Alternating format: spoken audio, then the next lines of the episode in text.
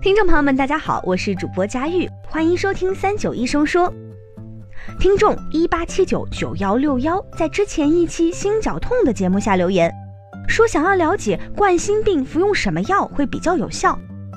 关于这个问题，这期我们继续咨询了广州中山大学孙逸仙纪念医院心血管内科主任医师耿登峰。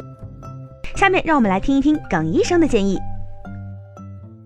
我们经常会在媒体上看到或者报道看到，如果一旦发生心梗，然后呢就，呃，不管什么情况就含服硝酸甘油。其实我感觉的话呢，这样会是有点风险的。为什么呢？因为有些病人一旦发生心梗的话呢，特别是面积比较大的时候。这病人可能出现了血压的一个偏低，甚至低血压，甚至有的病人出现休克。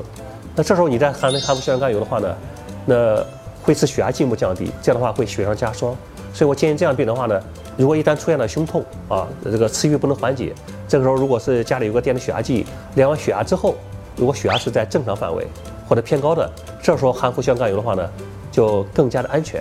如果这时候这个血血压是偏低了。这时候我建议这含服救心丸或者复方丹参地丸，这是一类药物。第二类药的话呢，就是抗小板药，啊，抗小板药，比如说阿司匹林。